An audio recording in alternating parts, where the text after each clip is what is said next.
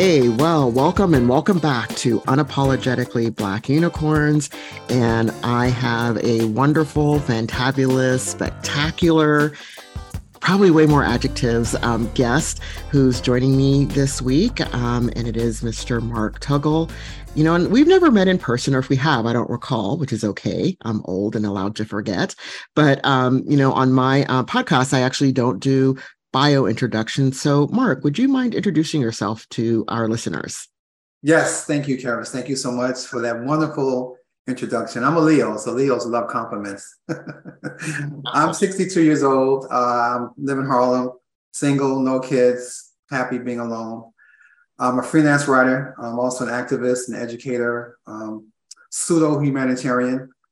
But what I'm most excited about right now is my passion for mental health. I am the author and editor of a wonderful book called Cultural Silence and Wounded Souls: Black Men Speak About Mental Health.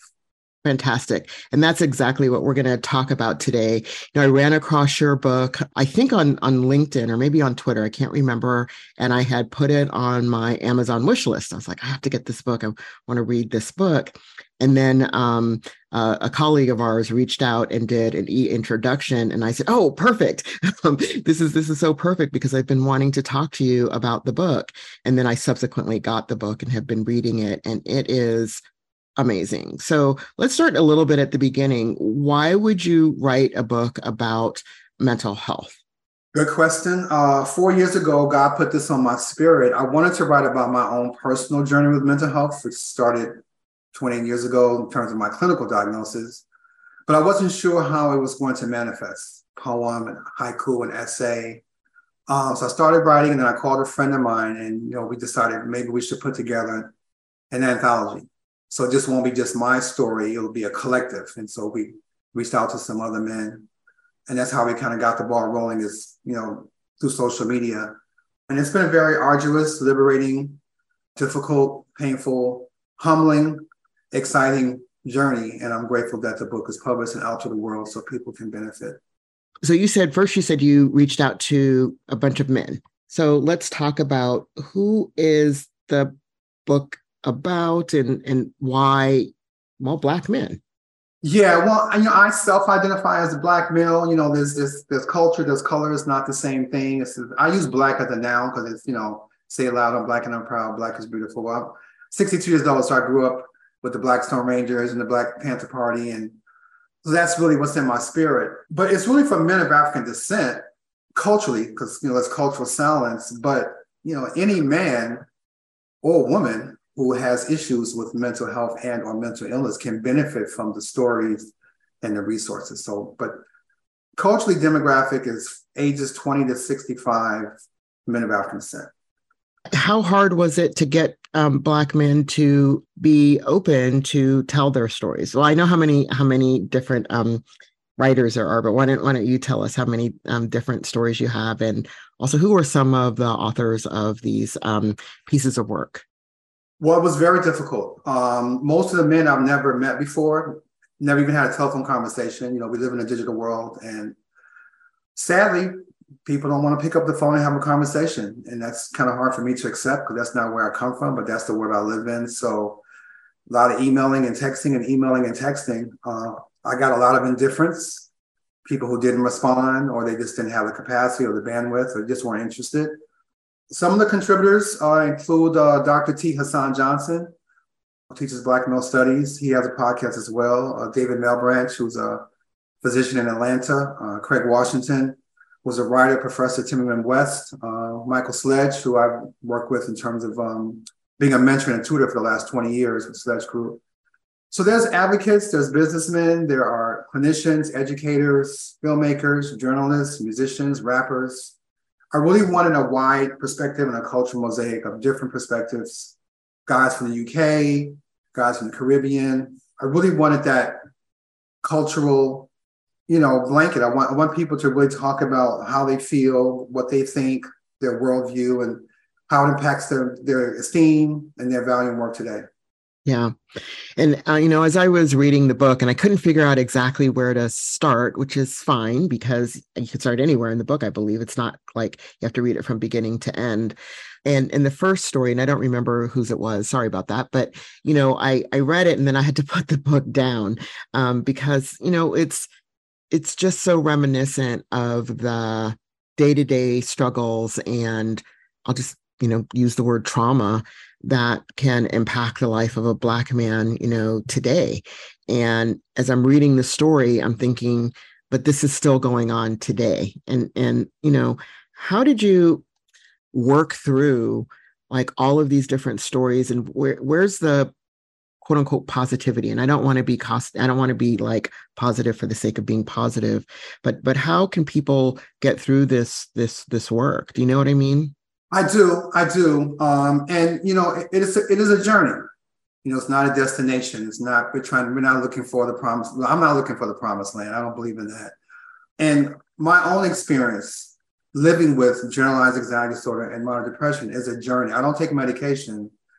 I take naps. You know, so, you know, everyone has to find their own niche or maybe not, but some of the stories are very difficult to read. There were a few guys who wrote about their multiple attempts at suicide. Mm-hmm. I can identify with suicide ideation. So that was painful to actually read, but it was also very comforting knowing that I'm not here in Harlem all by myself with these feelings and these thoughts and these situations. So just learning how to be present through prayer and meditation really helped me to kind of get through it. And then just, you know, just accepting that this is their work, not mine. You know, Toni Morrison actually helped me a lot because I saw her documentary recently. And she mentioned when she was hired as an editor, I think it was Harper Collins, she mentioned how as editor, it was not her work. It was their work. And she was the conduit. She was the vessel. She was the instrument. She had to get out the way and let them tell their story. Mm-hmm. And for me, that was very challenging because I'm a Leo. I always got something to say. Yeah. Well, I'm a Gemini. I always got something to say too. So I don't know. I think sometimes when people are unheard, we have a lot to say, no matter the zodiac sign possibly as well. So, you know, and I was also thinking about some of the commonalities in the story. And I think it starts off with from the person who wrote the preface or the foreword about, you know, being born into this world, like taking that first breath. And then there's this whole litany of things that go beyond what it may be like for people to take their first breath but for a Black man, it already sort of starts off putting you in a world or a space of trauma. How will other Black men relate to this, do you think, whether they have a mental health condition or not?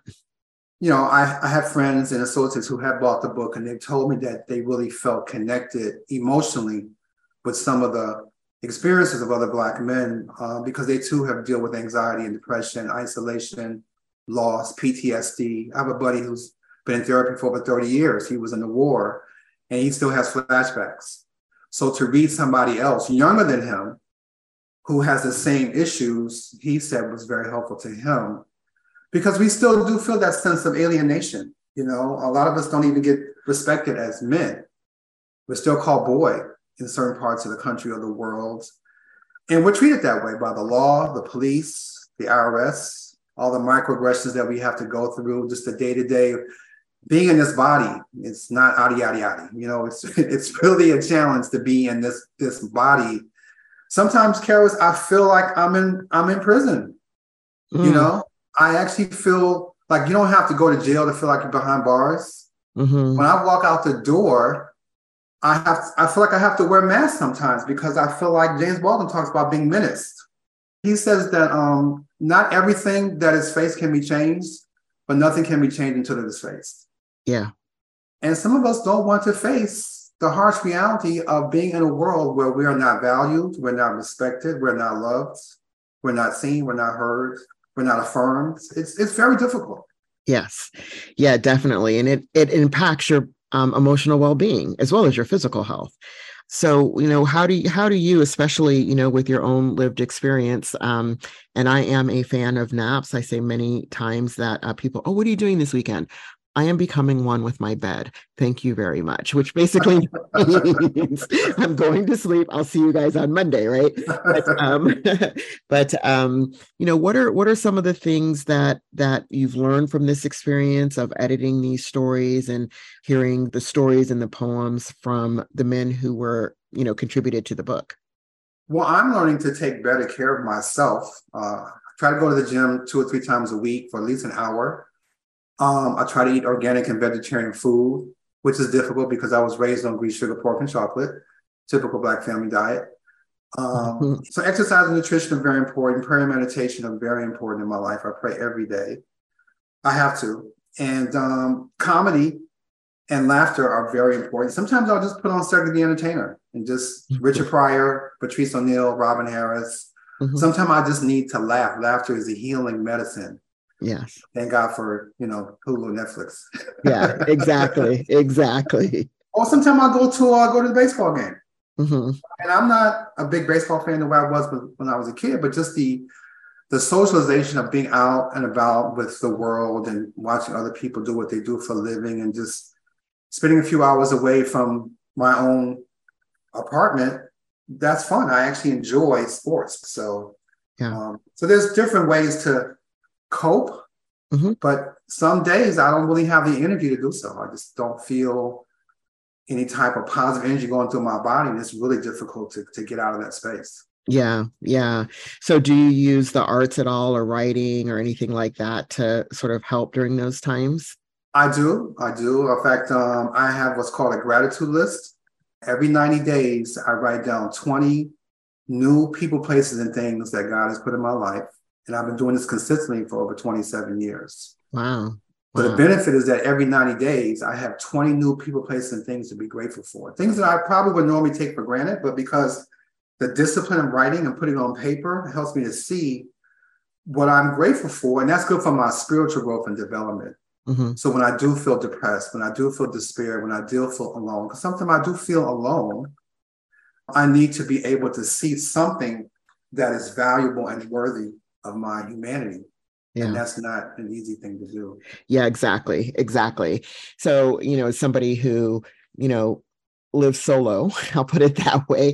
The alone word is kind of like, am I alone? Am I lonely? Am I solo? Like, how do I understand all of that? And yeah, sometimes living solo can mean there are times when I feel lonely. And, you know, what are some of the strategies that to get out of that headspace? Because it's a headspace.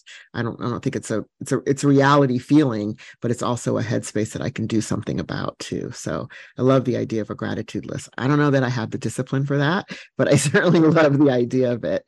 So I want to go back to something. I want to go back to the book and ask a little bit about the process. I know many people have, and I would be one of them, you know, have stories in their heads or ideas in their heads that, you know, they want to get out into the world. And when you thought of this idea of a book and you contacted a bunch of people, then what was the next step to take it to fruition of, and here's a book, it's in the Amazon store and you can actually purchase it? That's interesting. I had to make sure that I had some legal advice. Mm-hmm. So when they see me on Oprah, they won't sue me. I got some legal. So I got them to sign a contract saying that their sole compensation was just a copy of the book, and they were happy to do so. Mm-hmm. And just dealing with me learning how to become an editor, because this is a new journey for me as well. And there were, you know, things that people wrote that I personally did not agree with or believe in. But again, this is not my story. Mm-hmm. So I had to practice the principle of restraint, which is really hard for me. Like I said, I got something to say. But that was part of actually made me mature in ways that I found very surprising. I didn't realize I had that in me, the ability to just get out the way and let people tell their own story. And what I love about this book is that because it's not being sponsored by McDonald's or Nike or Verizon, it's Black Men Unplugged. And you're not going to get that on BET or CNN because you have to deal with advertisers. Television is run by advertising dollars. So they don't want you to tell the truth unless it conforms to their corporate stockholders or their political ideology. So we don't have to deal with that. Yeah. Yeah. I mean, that's the beauty of being independently published, because it is independently published. Would that be correct? Yeah. Okay. Yeah. And then, when I'm sort of, again, going through the book, what were some of the themes that you saw that may have been common across all of the stories? And then I'll ask you something about, like, maybe what surprised you in some of the stories that were shared. Well, two of the common themes were anxiety and depression. Everyone doesn't understand anxiety and depression the same way. They don't perceive it the same way. They don't react to it the same way. But it was very common for practically every man to talk about how they deal with or how they learn about anxiety and depression. So that was very common. Loss was also very common. And not just the loss of a person. Sometimes people, the loss of an item like a watch that was given to you by someone that you care about, or the loss of your youth. I'm 62, so I found myself grieving my youth. I don't ride a bike anymore. So this things that I don't do that I want to do, but my body says, Mark, stop. You're 62, not 22, get with it. So I'd say anxiety, depression, loss, and also stress. Stress is also a very common theme amongst Black men, dealing with work, school, family, relationships, money, health, aging, racism, homophobia, misogyny. There's just so much. Yeah. And how many of the folks who you talk to, because I noticed there are a number who, had their experiences and because maybe a little bit similar to you can tell me, then entered in to do work in the mental health field. They, either do things with, Black mental health collective or something like that. So how many men actually had or have, mental health lived experience and then actually use that experience to do something in the mental health world, either through advocacy or practice or programs or things like that?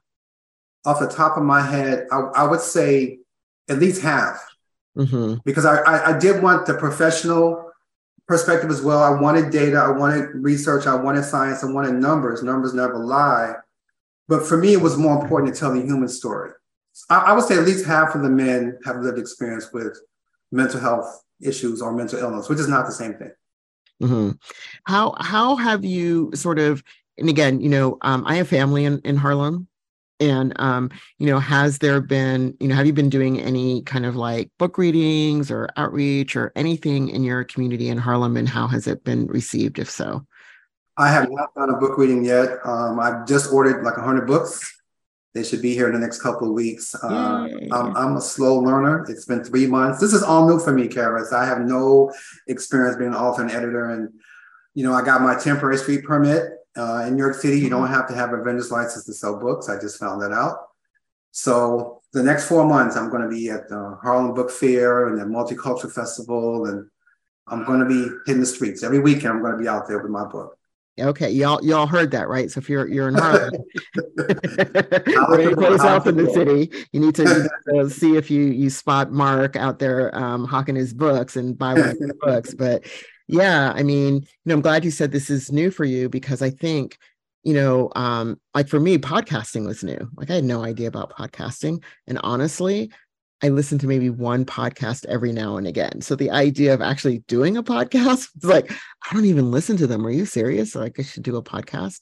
But it was, a learning process about, what do I need to do and what's the timing of it and how much does it cost? Because it does cost something if I have a producer, which I do. And if I didn't have a producer, how would I learn to produce? What about the music licenses? Like all of these things is like, wait a minute, like nobody gave me podcasting 101. I'm sure it's out there somewhere.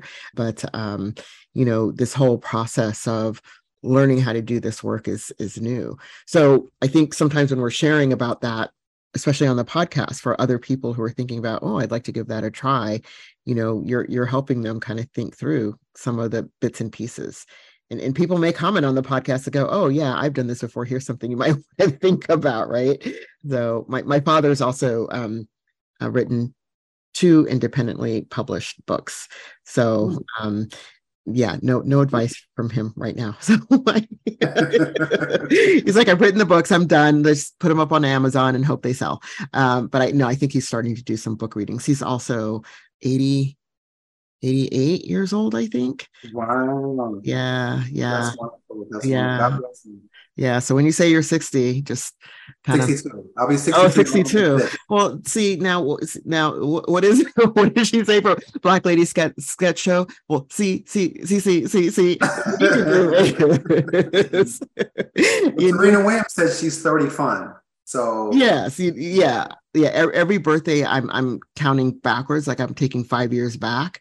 Like okay, you done stole those 5 years. I'm taking them back. So I won't say how old I really am, but I'm 5 years younger than I really am. And you know, it's kind of like when we're talking about getting into sort of mindsets or kind of falling into maybe old habits. Possibly, I can fall into the habit of not knowing how to celebrate, not knowing how to bring friends together. I don't know. It's just an old habit. And then I get sad about it. It's like, oh, woe is me. I'm celebrating my birthday by myself. I'm the saddest person on the face of the earth. And when I went through that process, I'm like, wait, you're choosing to do that. Like, Karis, you are choosing to spend your birthday by yourself and be sad about it. Do you want to spend your birthday with someone? Then you need to contact someone and tell them that, because I don't tell everybody it's my birthday, right? It's just another day. So I actually did reach out to a friend who I thought would understand. And I said, okay, I'm feeling kind of, shall we say, crap-assy about my birthday. And I don't know, would you just want to come and hang out with me? And they said, oh my gosh, yes, we should celebrate you, blah, blah, blah. What do you want to do? I said, I don't know. I just decided I want to do something. And the next, message was, I'm going to surprise you. We're going to do something and we're just going to make this a fabulous day. I was like, oh, that's so cool. So yeah. Sometimes you got to take it into your own hands, right? Yeah, no, I can identify. My mother taught me a long time ago to treat myself, which I do, which normally means lunch and shopping. But I was watching Iyanla Vanzant one time, and she was talking to a woman who was going to turn 50. And Iyanla said, do you feel worthy of having your birthday celebrated? Mm. And it was a larger question around value. Mm. And it really resonated with me because I've never had a birthday party. So I thought, okay, I'll be 50, 55, 60. I still haven't had a birthday party. Now, I do feel worthy of a celebration, but I don't really care about having a birthday party. Right. But I thought I was supposed to because Iyanla Vanzant said so. That's right. That's another sort of those social things that are imposed on you, right? Right, exactly. So I really value my autonomy. And if I feel sad, it's okay to feel sad. But you're right. We do choose. Yeah. But for that one, I was like, I wanted to do something, but I didn't have I didn't have the guts to say I wanted to do something. So it was easier to say I'm alone. Right. That's really what happened. Right. And so then once I was able to say, well, no, you don't want to be alone. You actually want to go out and do something. Okay. Then I had the power to change that. That's the autonomy that I had. Right. So yeah, like this year for, New Year's Eve. New Year's Eve is another one that kind of like, it's like, oh, everybody's out and they're clinking their champagne glasses and they're hanging out and they're kissing at midnight. And I'm sitting in my home petting my dog. No, that's not a bad thing. My dog, I'm sure, is very happy that I have stayed home. But this year I said, oh, wait a minute. I'm making that choice. What could I do? Like, I don't actually want to be out on the road driving, when people are drinking. I don't feel very safe. I don't know that I want to be in a large group of people, sort of not really post-COVID, you know what I mean? So I don't know that I want to be in a bar or a restaurant and around a bunch of people. So I did something which had me around people. And I said, well, you know what? To treat yourself. I said, it's a new year. I could actually, and I like tarot, as people know. And so I was playing around with tarot cards. And again, I don't think they're divinatory, for me, they're not, I don't use them for divination. I just use them to kind of, I don't know, look at the pictures and see, well, yeah, is there some message here? Is there something I should be paying attention to? Maybe is what I do. So I was playing around with the cards and I pulled the Fool card. I was like, oh God, I'm the Fool. But the Fool really means you're taking an adventure. And I said, oh, I wonder what adventure I'm taking. And so I created my own adventure for New Year's. And I live in Los Angeles. So I figured, how far can I go on an Amtrak? so that I'm actually on the train at New Year's Eve, because then I'm not by myself, but I am by myself, but I'm not by myself. I had rigged this whole thing in my mind. So I actually took a plane to Seattle on the 30th. I took a plane to Seattle, got a hotel room right across from the Space Needle. So the Space Needle was all lit up in all different colors for still Christmas season, the holiday season. And then the next day I went to the train station and hopped on a train and got a little sleeper car because I had enough points in my Amtrak account. And I went on the sleeper car overnight. So I celebrated New Year's Eve on an Amtrak train in the middle of I don't know where to make my way all the way back where I started in LA. That was my adventure. And the big adventure part was that there was a huge rainstorm prior.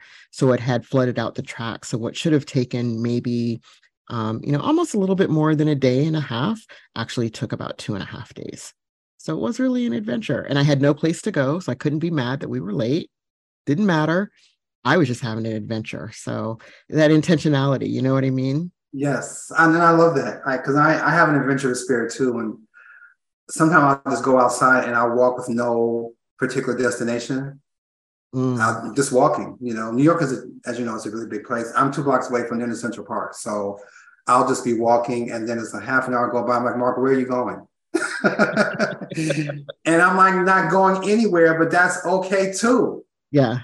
That's okay too. So I really have to really just be okay with being okay or even not okay. So I love that story. Now you inspired me to go someplace. Not on Amtrak, but I'm going to go someplace. Yeah, I'm a bit of a train. I love trains. When I went to Italy, I had the option to take, I think, a plane from one city to the next because, my plane didn't go all the way to where I was going. And they had booked a either it was another plane or a bus, and I said, you know what, I'm gonna refund this thing. I'm gonna take the train because I've never taken the train across Italy, and that was actually a lot of fun. A little hard because I don't speak the best Italian, but yeah, always up for a bit of an adventure. That sounds great. Yeah. So we're gonna talk a little bit more about the book. We've sort of had a little segue here. No. Getting to know each other and talk. No, it's okay. It's fine. And I think actually these are things that sometimes I think people are having the same conversations in their head that we're having out loud. Like I agree. What do I do for my birthday, or what do I do for New Year's? Oh my gosh, I'm alone, or I'm lonely, or I'm solo, whatever. So I think these are conversations that help people think through. Hey, you're not alone on that one. We're going through it too. So when we think about this book, and, I really want to stress to the audience about, Black men and Black men's mental health, especially as we see increased suicide rate for Black boys. There's finally this attention on Black youth suicide.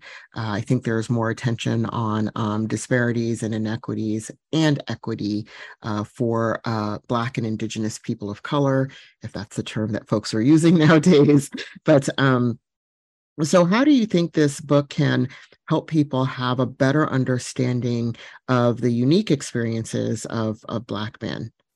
Again, I really think, and you talked about how the lived experiences and how that authenticity and autonomy tends to resonate with people's hearts, when they realize that, there's somebody out here who I've never met, I may have never seen before, but they've actually have the same thoughts, the same feelings, the same passions, the same frustrations. Just learning how to give yourself a break and pay attention to what's on the inside, what's bothering you, what's disturbing you, and having the courage to pick up the phone and call somebody and say, I need somebody to talk to. Yeah. Are you willing to listen? I need 2 ears. Are you willing to listen? I had to learn how to do that. So I think that's very helpful. Just it's being aware that, okay, I need someone to talk to.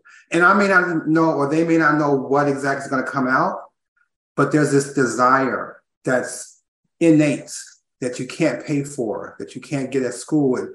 It's something on the inside. It's genuine. It's real. And knowing that there are other men from different walks of life, maybe 20 years younger or older, who have the exact same lived experience, it can really inspire you, encourage you, and support you to actually do the same thing. It doesn't mean you're going to see a life coach or therapist or social worker. That's not for everybody. Therapy is not a one-size-fits-all solution. It's not a Band-Aid. But it is an option.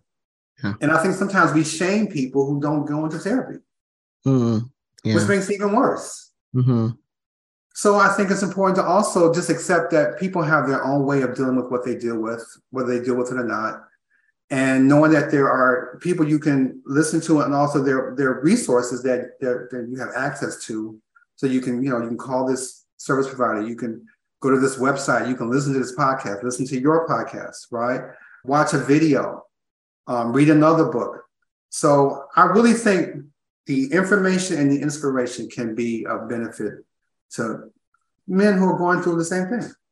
Yeah, definitely. And I love the fact that the book is so diverse in the type of authors and contributors that are there. As you said earlier, anywhere from artists to providers to, writers. And so you probably find yourself in this book. And at the end of the book, there's a little bios for each of the contributors too, which is super helpful. Yeah, that was important. That was intentional. Yeah. So as we start to wrap up, because we're going to do this thing, what I call, and I forewarned you of it, so you wouldn't be surprised. But we've talked, a lot about the book and about our own lives and things that are similar as well. And so this is the time when I like the guests to do a bit of wisdom dropping. So, and wisdom dropping means just sharing a bit of wisdom with our listeners. So, what wisdom do you have for them? Well, Muhammad Ali says that service to others is the rent you pay for your room here on earth. And that really helped me a lot, because I want this project to be of service. I want to be of service to humanity. And yes, the book centers Black men, and that is intentional, but Black men have relations with other Black people or non-Black people. Mm-hmm. And so if they decide to buy the book as a gift, for example, it could be another way for them to be of service to somebody else. So that's really important. Queen Afua says that self-care is healthcare, right? Self-care is one of those phrases that we've been using for the last maybe decade or so. It means different things to different people. But I think, Iyanla Vanzant says, begin within. So I can begin my self-care within, which doesn't mean I have to go buy something. I don't have to buy something to exercise. I got 2 feet, go outside and walk around my block 3 times. That's exercise. Mm-hmm. I don't have to join a gym. So sometimes it's the little things. It's the little things that we kind of take for granted, but that's all the wisdom I have right now. Okay. That is a lot of wisdom, and you have already been dropping wisdom throughout the whole conversation. And I just want to thank you so much for taking time to speak with me, to be on the podcast, and to share your talents with the world with the book. And take a look at the book. There will be a link for the book in the description so folks can check it out. And of course, I don't endorse, sponsor anything like that on my podcast, but certainly I want to make sure people have access to resources that are out there. And this is a resource that's out there I want folks to be aware of. So thank you, Mark, for joining me on the podcast. Thank you. It's been a pleasure. I really appreciate it. You have a wonderful day. Sure thing. Okay. So for our listeners, I got to do my thing. The producer reminds me always to say, like, subscribe, share. No, he doesn't say that. He says, like, subscribe, comment. I say share. So, I think that's the most important thing that we can do with when great information is bestowed upon us on the podcast, is to share it with others, because there are going to be people who need to have access to this information. And until next week, hope y'all have whatever kind of time y'all need to have. And I will see y'all next week on Unapologetically Black Unicorns.